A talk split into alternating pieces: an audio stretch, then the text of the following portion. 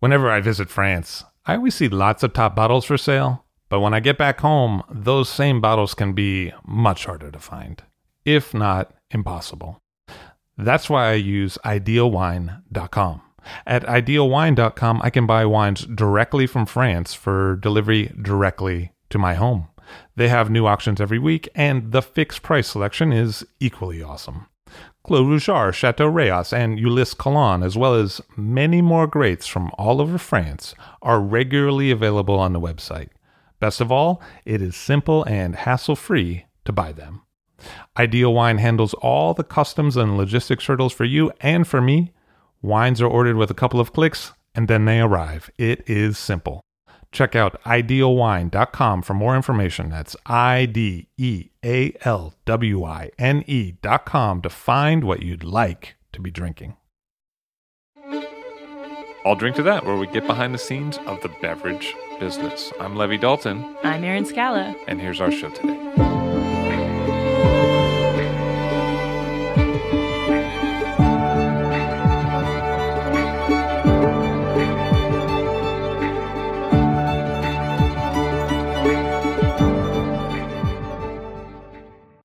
Eugenio Jardim, longtime sommelier on the West Coast, on the show today. Hello, sir. How are you? I'm very well. How are you? It's nice to see you. It was nice to be here. Nice to be seen in New York City, especially on a beautiful day like this. You picked a good day. Yeah. So you grew up in Brazil. I did. I grew up in Brazil. I lived in Brazil until I was 25. And then I honestly got really bored with my life. Not that I had a bad one. I was working, I was partying a lot, and it was a good life. What part of Brazil? The central part, very close to Brasilia, in a city called Goiânia. It's a city of about, I would say, like 2-3 million people. That's small for Brazilian standards. You have some big cities down there. Yeah, very much so. What was it like when you were a kid? Growing up, it was fantastic because we always had a farm. And I grew up, you know, most people here in America grow up having a little puppy in the house. I grew up having a horse on the farm and a cow that was given to me when I was one. And then I saw the babies coming up and all of that. And every vacation was either on the farm or on the beach in Rio. And so it was fun. I had family all over the country, so it gave me opportunities to travel a lot. Did you drink wine as a kid, or? Oh, God, no. I hated wine. Is that true? You hated it? I hated it. My dad insisted that we tasted wine every Sunday with him because of his Italian heritage. We used to have this ginormous, it looks like the spaghetti world exploded on our table. There was a mound of spaghetti, and that was the main Sunday brunch. And he used to keep these Chianti and Fiasco bottles in the fridge, because the Brazilian heat was so oppressive that he had to chill the wines first. But to me, it tasted like grapefruit without sugar. And when I was a kid, I wanted sugar. I wanted Coca-Cola. So my brother, my sisters, and I, we would take a sip just so my dad would be happy. And then we would immediately revert to, can we have a Coke, please? Wine wasn't the immediate choice. No, it was not. And also because culturally, Brazilians drink a lot of beer. Because it's so hot and the alcohol levels on beer being considerably lower than wine, beer was always more refreshing. I didn't come to really have a pleasant encounter with wine until I was in my early 20s. And I was managing a group of restaurants, doing the PR for a group of restaurants and nightclubs. And one of these evenings, my coworker said, let's sit outside. And they had this beautiful garden. And he brought in a bottle of German Riesling. And that was a revelation to me. It had the sugar that I already liked it, and it was extremely refreshing and perfumy and aromatic. And I still remember the night. I still remember the table that I sat. The club doesn't even exist anymore, but if you piece it back together, I'll point at the table to you. So you got more involved into wine from that point? I became more curious about wine past that point. In 1985, I moved to Texas. My brother lived in Texas, and I was trying my dibs on a career in acting. Oh, yeah, you tried to study acting? Not in Texas, no. I was moving to London. I was going to apply to the Royal Academy of Drama, and I decided to stop in Texas to spend a summer with my brother, catch up with him, brushing up on my English. Little I knew that Texan English would not do me much good at the Royal Academy of Drama in London.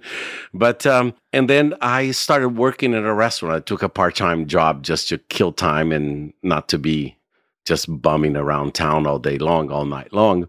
And I noticed that this guy, this super elegant, sharp waiter, was the guy that always got the governor, the mayor, everyone important that came through the restaurant. There was no discussion. They would go to this man. And one day I asked him, it doesn't seem fair. Why'd you get all the big guns? And he goes, well, because I'm the only guy here that knows about wine. I was like, oh, you know about wine, huh? Yeah, I'm from California. It's like, California. So I became curious about wine. And every single opportunity I had, I would offer my help to him free of charge. And I was like, hey, you have a big party. Do you want me to assist you? You don't have to pay me. I just want to be present. So I started listening to his presentations, seeing how he conducted himself. And I think that helped me have a more elegant presence on the floor. But probably the acting thing played into that too, no? Oh, big time. When you are on stage, and this is a very bizarre thing that I'm going to tell you. The first time I set foot on the theater, I was on stage. I've never seen a play before in my life. So acting is almost like you strip down everything. There is nothing for you to hide behind. One of the first plays I did, oh my God, my palms got sweaty just to think about it. One of the first plays I did, it was Moliere, I believe it was Moliere. And I had almost sounded like to me or felt like a 3 minutes monologue. And I remember spending days and days and days and days creating hooks from one sentence to the next, to the next, to the next. So I would never forget. So I step on stage, my big day. In the middle of it, I totally lost concentration. And that was one of the greatest and most terrifying moments of my life because I needed to fill in the blanks. And I've never conjured up so many pronouns or any word that I could say, and so, and I would stretch words and I would repeat my last sentence with a stronger emphasis until it came back to me. And then it felt like a breeze. But that exposure, that sensation of being naked and unable to hide really helped me through in my career. I think I'm more comfortable in front of groups than I am one-on-one. I don't know if you're noticing that. But in Brazil, there's a joke. You give him a matchbook, he step on it, he thinks it's a stage, and he start making a speech. I'm that kind of person. You tell me, hey, talk about this. I'm in my element, thankfully. What were you seeing in terms of wine interest in Texas at that time? Very basic, very classic driven. This was the middle 80s. California wines were becoming to make a big impression outside of the state. And mostly the things that we don't dare to touch today, or most people have outgrown, like the big oaky buttery Chardonnays, the very green grassy aromatic Sauvignon Blancs, the big and jammy Merlots. Pinots were like not even a consideration in those days. We had one or two Cabernets. Cabernet was king, and some Zins as well. So it was more like the obvious as opposed to nuanced wines. And what were you getting into? Oh, the buttery Chardonnays and the Zinfandels. Ah, I couldn't get enough of them. I have no shame in admitting because I think everyone has a trajectory. If I ever write a book, the book will be the trajectory of a palate. Because I know where I started. I started loving. I believe the name of the wine was Edna Valley, if I'm not mistaken. Yeah, Chardonnay. Edna Valley Vineyards. Oh, the Chardonnay. It was that was heavenly to me. And then it switched to Raffinelli's, Zinfandels. Wine really, it wasn't a focus to me. I was still pursuing acting career when I moved to San Francisco. I was still like, okay, so what am I going to do next? What is up? But my friends are the ones that called my attention to something that was really obvious to them and not obvious to me. And that was that every single time we went out shopping for a barbecue on a Saturday afternoon or Saturday morning, I would be holding the shopping list in my hand and then 20 minutes later, they were just like, you were hopeless. Give me that list. And they would, and I was like, what? And I would look around. I was in the wine aisle of the supermarket. I have no idea why. I just kept staring at the labels like I'm staring at those labels on your desk right now. And I've always imagined, what's the story behind that name? Who's that person? Why did they choose that calligraphy as opposed to a picture? Or who's that man? Who's that woman? And what's up with that family? And that translated to restaurants as well. You could not get the wine list off my hands. Everyone would be ordering, like getting their appetizers. I'm still flipping the pages, fascinated by it. No idea why. I had, to be honest with you, not planned. I have no idea how I ended up doing what I do. Right after that summer that I was supposed to just have visited my brother for the summer, I went back to Brazil for my sister's wedding. And when I got back to Brazil, I kept thinking of Texas. I kept thinking of the United States and how wonderful the experiences I have had, the people I've met, the places I went, the music. Oh my God, the music. Every great concert in America would come through Austin. I saw the dance company of Maurice Béjart. I saw Pat Metheny in those days. It was amazing. I saw Laurie Anderson. I saw Pink Floyd. And I was like just fascinated by the culture and I couldn't wait to get back. So I didn't stay in Brazil, never made it to London, came back to Texas, and from Texas a year later to California. And what prompted that shift? I had a very dear friend in Texas that moved to California. And once she arrived in California, she kept leaving me messages. She goes, oh my God, you would love it here. You would love it here. California is everything. You have to see this. If you love Austin, you're going to love California. Come on by. Come to California. Come to California. When I finally decided to move, she had moved to close to Sacramento on the middle of the valley. And I remember landing in San Francisco, renting a car, and driving towards Sacramento, and I kept looking over my shoulder and thinking, I'm driving on the wrong direction. I'm going the wrong way. I should be going that way. Why am I walking away from that? So 3 weeks later, I bought a car, I put everything I had on it, and I moved to San Francisco, not knowing a person, not knowing a soul. What was it like at that time? That time was survival of the fittest. It was desperate times for me because I made a promise that if I got down to a certain, let's say $1,500 on my pocket, I would go back to Texas where I had a life, I had friends, I had a job waiting for me again. So what I did is that I started getting hotel rooms and I would wake up in the morning, check out of the hotel, put all my things in a car, stop at a coffee shop, buy the newspaper and start circling jobs and calling places. And because I spoke several languages, I started putting myself out to positions that were not related to the restaurant business. So I became a tour guide in San Francisco.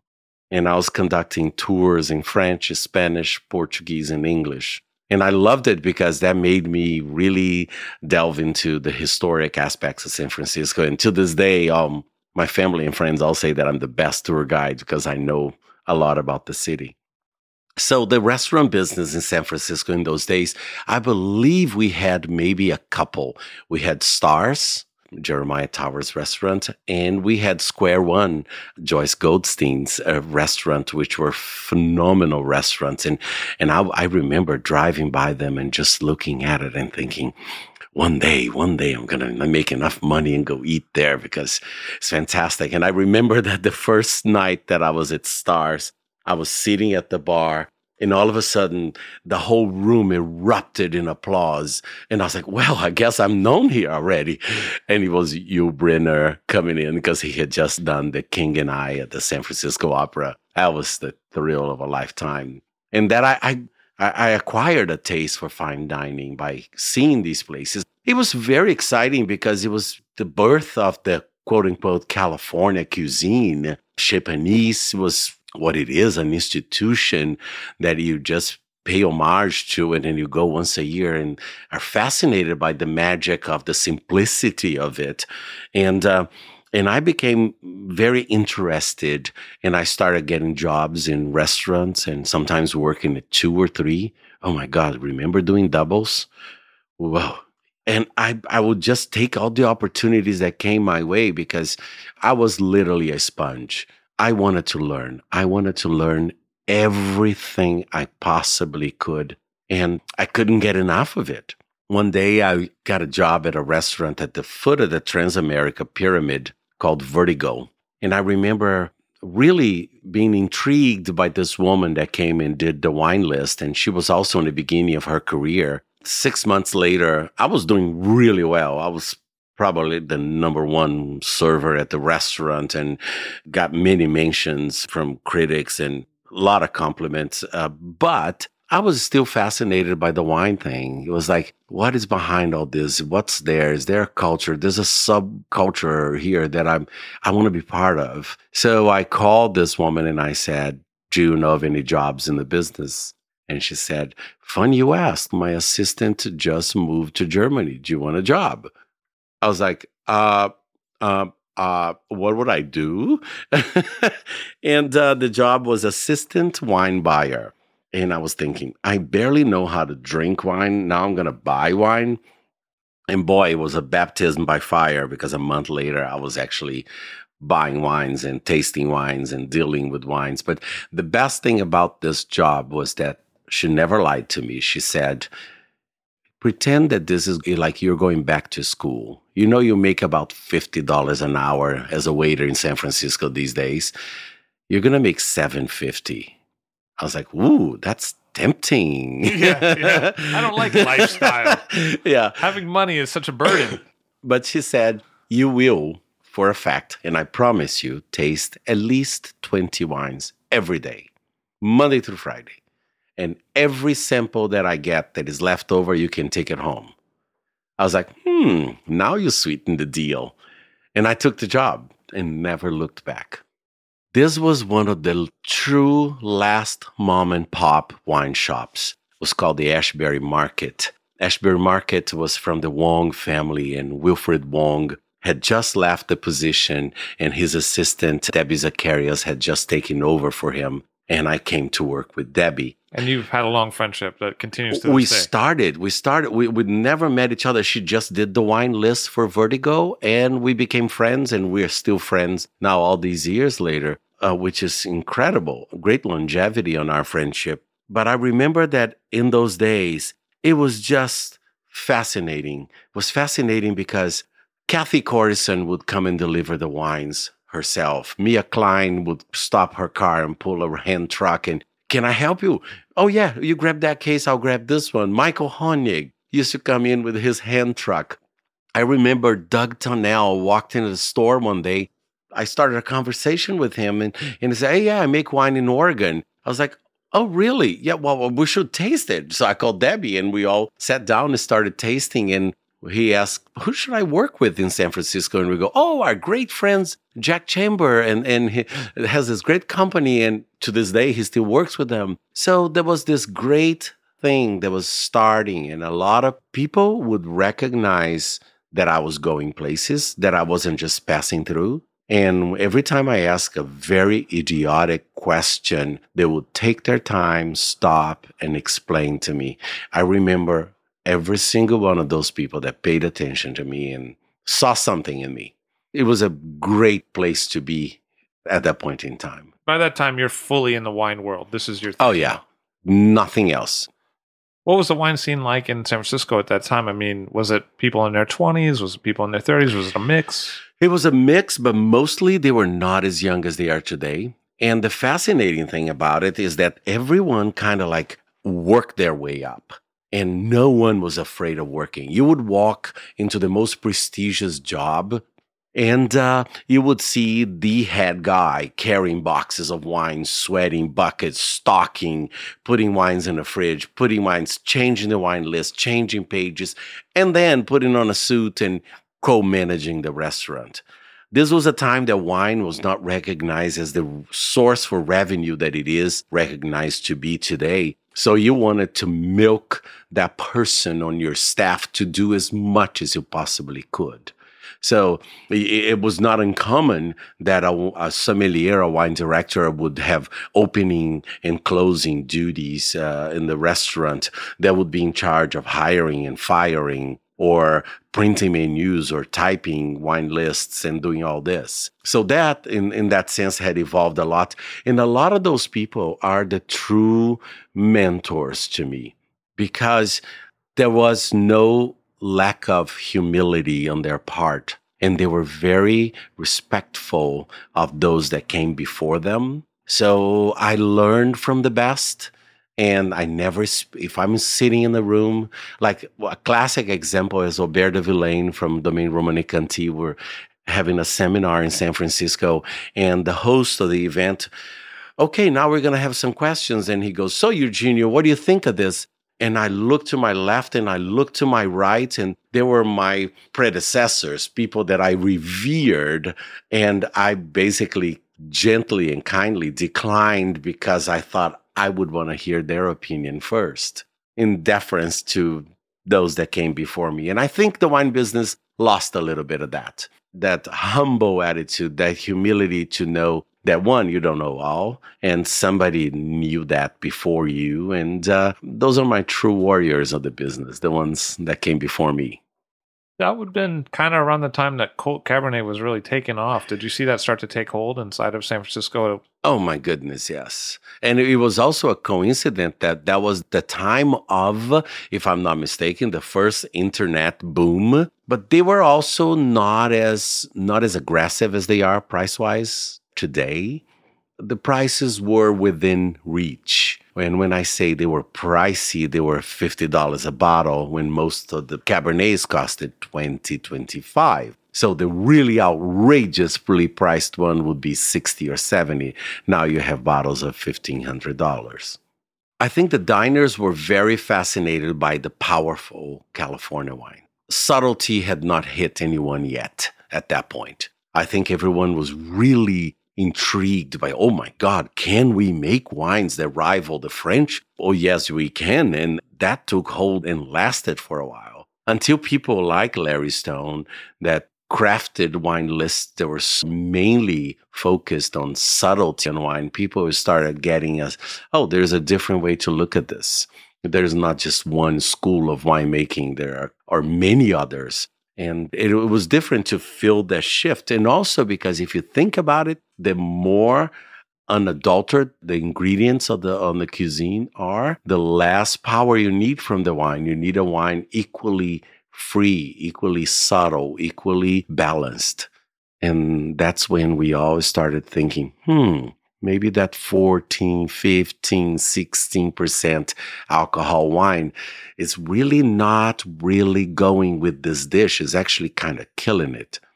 And then I think myself and a very large group of sommeliers, we all started getting really menu-centric and very focused on what the cuisine was in designing our wine lists around the chef. What was going on the cuisine side? There was a proliferation of classic French restaurants like La Folie, Fleur de Lis, among others. And then we started seeing the great birth of California-inspired restaurants, such as Boulevard and Rubicon and then Jardinière and others that came and really put a stamp on it and said, this is something that we're going to be doing. This is new and different. It's really stripped down to the bones, but with impeccable technique.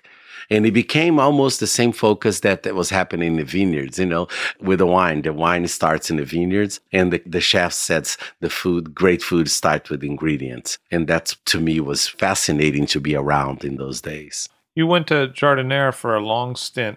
One of the things that I inherited in terms of inventory and a wine list and a wine cellar was very classic focused. And I realized that there was not a good connection between the wines that were featured on the wine list and the dishes that were on the menu. There was such subtlety. The food was so, quote unquote, clean. And the wines were so extracted and rich and heavy because it was focused on classics. And mind you, classic wines are great wines, but they need about 20, 25 years until they are showing their true colors, until they achieve subtlety, because they start off with a lot of power. So I inherited a lot of big wines. I inherited a big, heavy-duty, heavy-handed wine list. And I slowly transformed it into an international wine list. I opened the doors to the wines of South Africa, to the wines of Argentina, to the wines of New Zealand, German Rieslings. And I kept being fascinated by how well they pair with food. And a few trips to Italy did that, and another trip to Spain and Portugal and so forth and so on. So it was a world of discovery, and I could not understand why we kept the doors shut to some regions or varieties or countries. They all had something wonderful to offer. I'm never going to carry one banner. Is when people ask me, what is your favorite wine? My answer always starts with today. My favorite wine is. And there's a wine for every occasion. There's a wine for every season. There's wine for every cuisine. But I have to admit, to the style of cuisine that we had at Jardinière, Pinots were very, very well suited from anywhere in the world. As long as they were balanced, they found a place in my list. If the base of your cuisine is fresh seasonal ingredients, and you are leaving it aside heavier sauces and the use of very deep colored, intense flavored sauces. If you're not charring your meat, if you're not creaming the sauces of the fish or the pastas, you really don't have room to go much higher on the scale, on the power scale. So Pinot sits comfortably right in the middle of that range, of a very agreeable range of flavors. And also Pinot has natural, brilliant acidity that cuts through a lot. It enhances a lot of the dishes. And I feel like that was the era where you started to hear about bridge wine. Between two dishes, you could pair one wine, one bottle. Yeah. And that was also, to me, when we started paying attention, and food and wine pairing became about the condiments, because the protein was very clear what goes with what.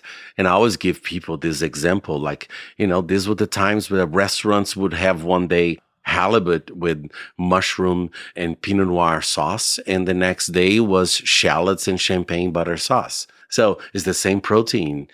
Would you pair the same wine with them? Not really.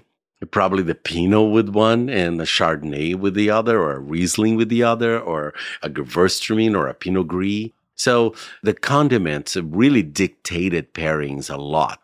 And I started paying a lot of attention to that. And I started being less, meat, red wine, fish, white wine. That went out the window quickly for me. Was there some work that you had to do in terms of education or presentation? Big time. Chef Tracy Desjardins, when she was interviewing me, she said, well, all your colleagues went to pursue the Master Sommelier or the Master of Wines degree, and you didn't.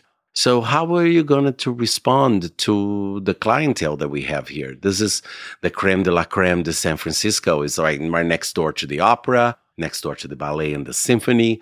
Everyone comes through here. How are you going to respond when they confront you? Because they will. And I said to Tracy, I still remember, I said, Tracy, what I know really well. What I don't know, I'm eager to learn. So there's no shame in admitting that you don't know something. But that came sooner than I expected.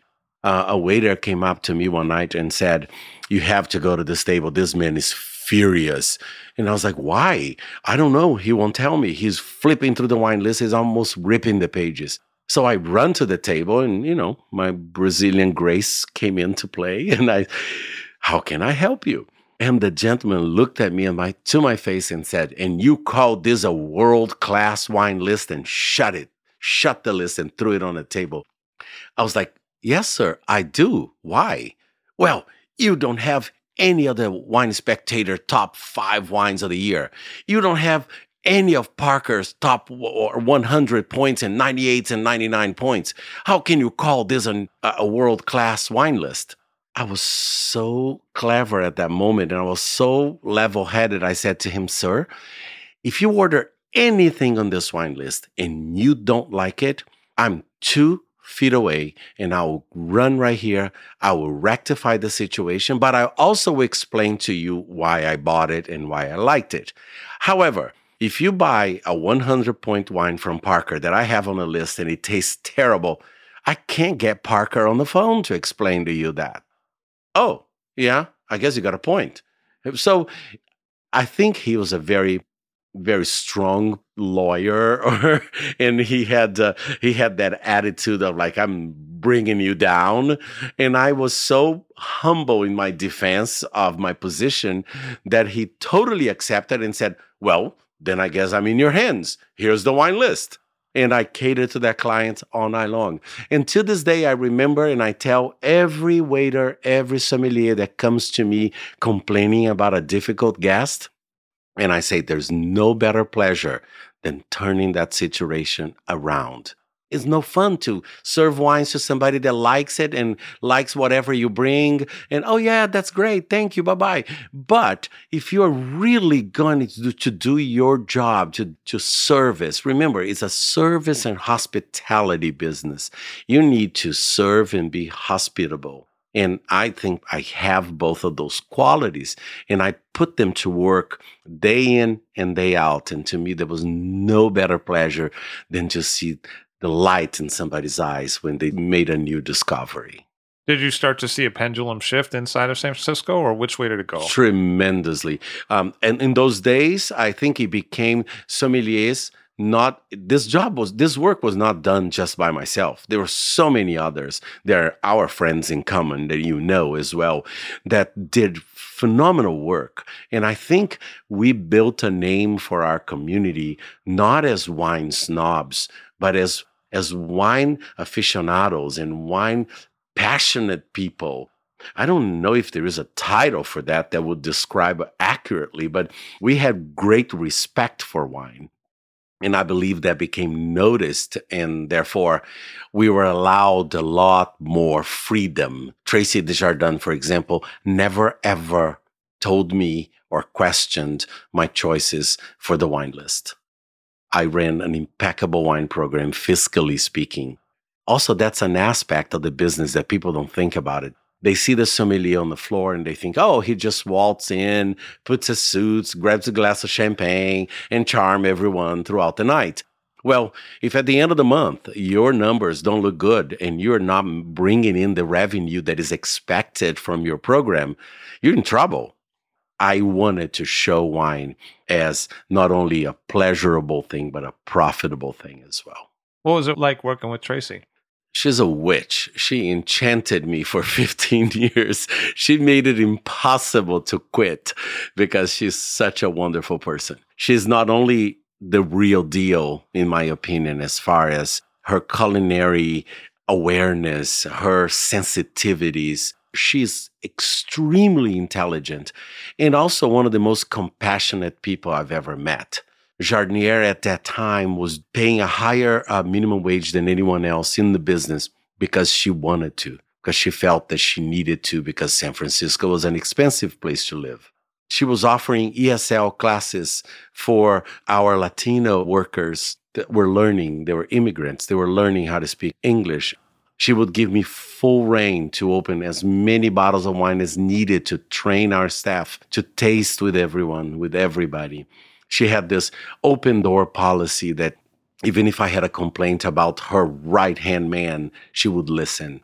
So it was incredible because she was not only a phenomenal chef and a great humanitarian, but she is still to this day an incredible businesswoman. And I learned a lot from her. What were some of the surprises along the way? I mean, you were there for almost a decade and a half. I think that people started really enjoying discovery.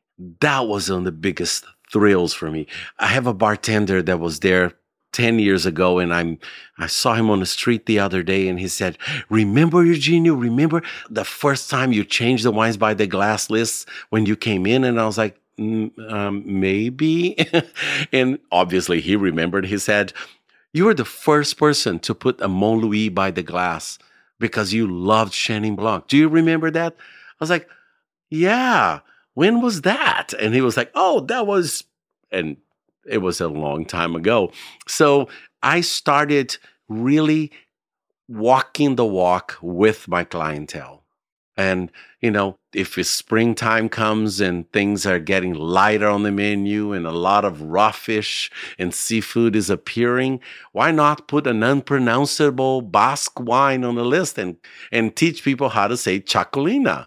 And that became a joke because I would catch the waiters on the corners going, Chakolina, Chakolina, Chakolina, Chakolina, Chakolina. And they would practice how to say it. And I would just walk away with a big smile on my face because to me that meant endorsement. They believed what I was doing. And I think that was the greatest, most gratifying thing to me is just one, to receive the confidence, the vote of confidence of the chef and the staff. And on the other side, to get that reception and to see how open the most conservative, quote unquote, clientele was to my discoveries, to my innovations. Was it important to put a personality stamp on a wine program? Absolutely. I don't think it would have gone so well if I wasn't there behind the wine and if I didn't help of equally excited sommeliers working with me that believed the message that I was trying to pass. Were there things where you thought, oh, that might really take off in terms of wine, and it just didn't ever take hold, or maybe it took hold much later? Yeah, there is. I hate to admit it, I was wrong. I thought Syrah was going to be the new Pinot. I really thought that Pinot Noir. Well, Pinot received an enormous boost, we all know. Sometimes from Syrah. But also with that movie, Sideways, that almost like bankrupted the Merlot producers from around the world. But I thought that Pinot was going to be the stepping stone to Syrah. Because in my opinion, well-made Syrah, Syrahs from the Northern Rhone or Northern Rhone-inspired Syrahs are phenomenal wines. And I'm fascinated by the array of aromas, the gaminess, the earthiness, the herbaceous quality, the smell of tar, the smell of raw meats. I mean, where do you get this in the wine when? And I thought everyone would go on that bandwagon with me and be fascinated by Syrah. It didn't happen. I think it still hasn't happened, unless it's happening here in New York, and I don't know. But Syrah is still there. It has its place. It has its presence. But it never became the it grape that I thought it would. And how else did the wine business change? You see new people coming in. It seems like there was an explosion in Napa Valley. And an explosion in Napa Valley. Well, in producers, yes, and also in professionals, in wine professionals. I think the industry changed a lot, but I have to be very careful how I say this so my young friends out there don't think that I'm saying something negative. But it seems to me that there's a lot more people in the business, which is great.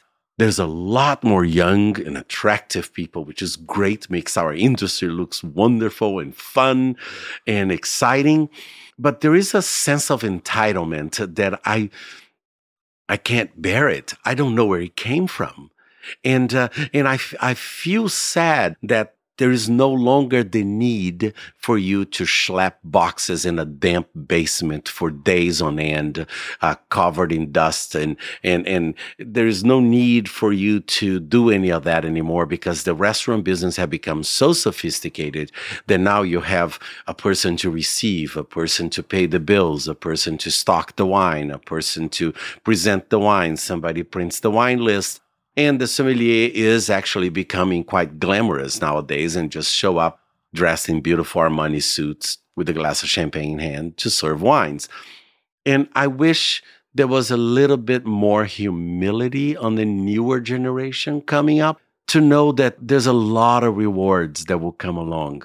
But don't lose respect for the subject matter. And the subject matter is wine.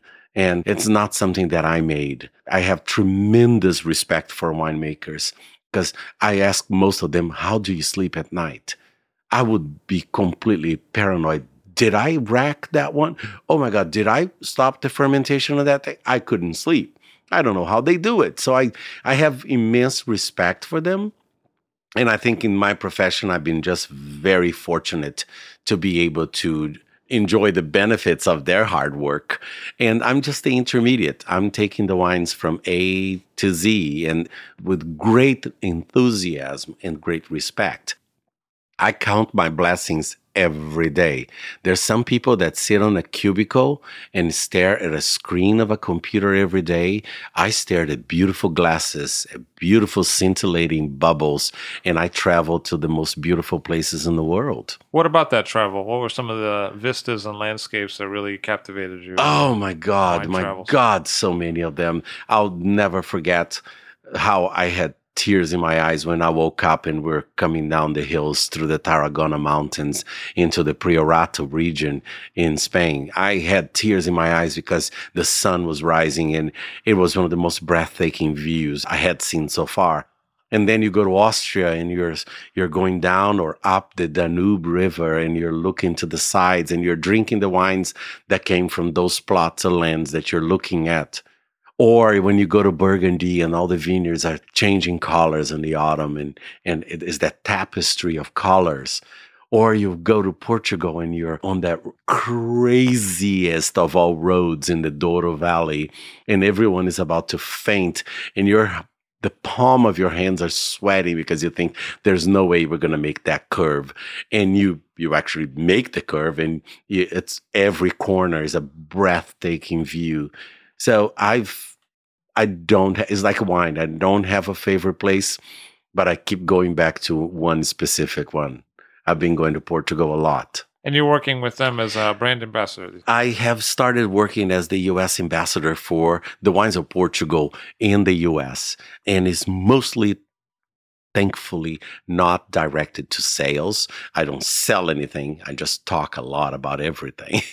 So it is an educational and promotional position that I have been very fortunate to have a chance to go back to Portugal many, many times. And every single time I go, I come back more and more in love with that country.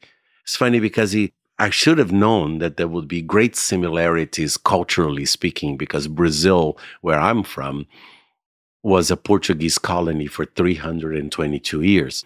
So culturally, I identify a lot with the things from Portugal. The names, the looks of the people, some of the music, some of the cuisine, and we all love bacalhau, and amongst other dishes. And the country itself is just breathtaking. I can't get enough of Portugal. What are some of the things about Portugal that I may not know that I should know?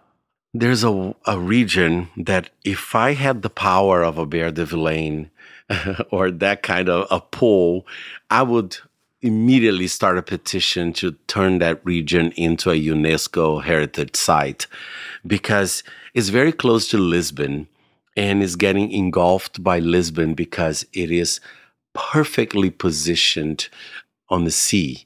And the region is called Colares and is an ancient growing region that the vines are basically planted in sand dunes and they grow, they snake around the ground on sand. They are not even lifted from the ground. They're lifted by a stick when the grapes start maturing so they are not rotting on the sand. And the wines, you can't find it anywhere else in the world. There's one specific grape from there called Ramisco that makes this red wine that in the best of my abilities, I've been looking for a way to describe it. To me, it's like tasting a perfectly aged Pomard, red Burgundy, with a pinch of sea salt. Because the vineyards are planted in sand dunes less than 300 meters from the ocean. And God knows how they survive in that environment. But they do. And the wine that they produce is absolutely fascinating. One British writer called it the most endangered wine region in the world because it's disappearing rapidly. And that's because of real estate development. Real estate development, very privileged location facing the Atlantic Ocean, just 45 minutes outside of Lisbon, the largest city in Portugal. And it's just really, really breathtakingly beautiful. What are the prospects for Portuguese wine in general in the United States? I honestly believe that is the last undiscovered country.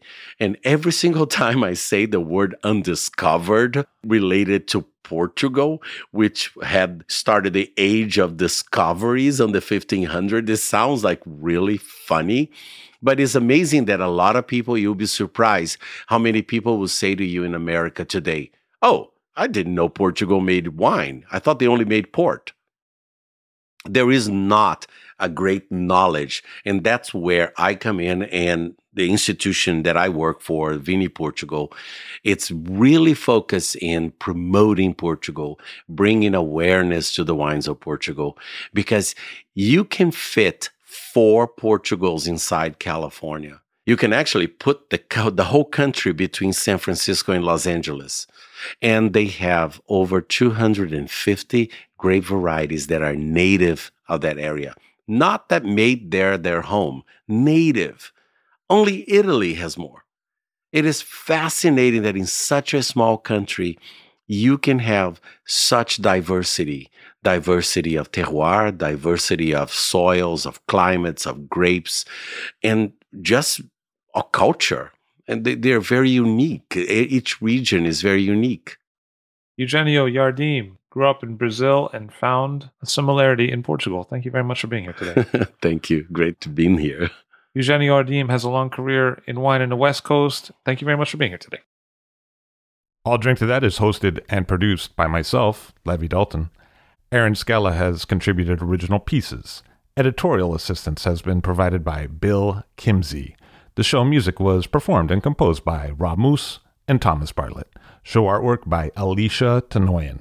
T-shirts, sweatshirts, coffee mugs, and so much more, including show stickers, notebooks, and even gift wrap are available for sale if you check the show website, alldrinktothatpod.com. That's I-L-L, drinktothatpod.com, which is the same place you'd go to sign up for our email list or to make one of the crucially important donations that help keep this show operating. You can donate from anywhere using PayPal or Stripe on the show website. Remember to hit subscribe or to follow this show in your favorite podcast app, please. That's super important to see every episode. And thank you for listening.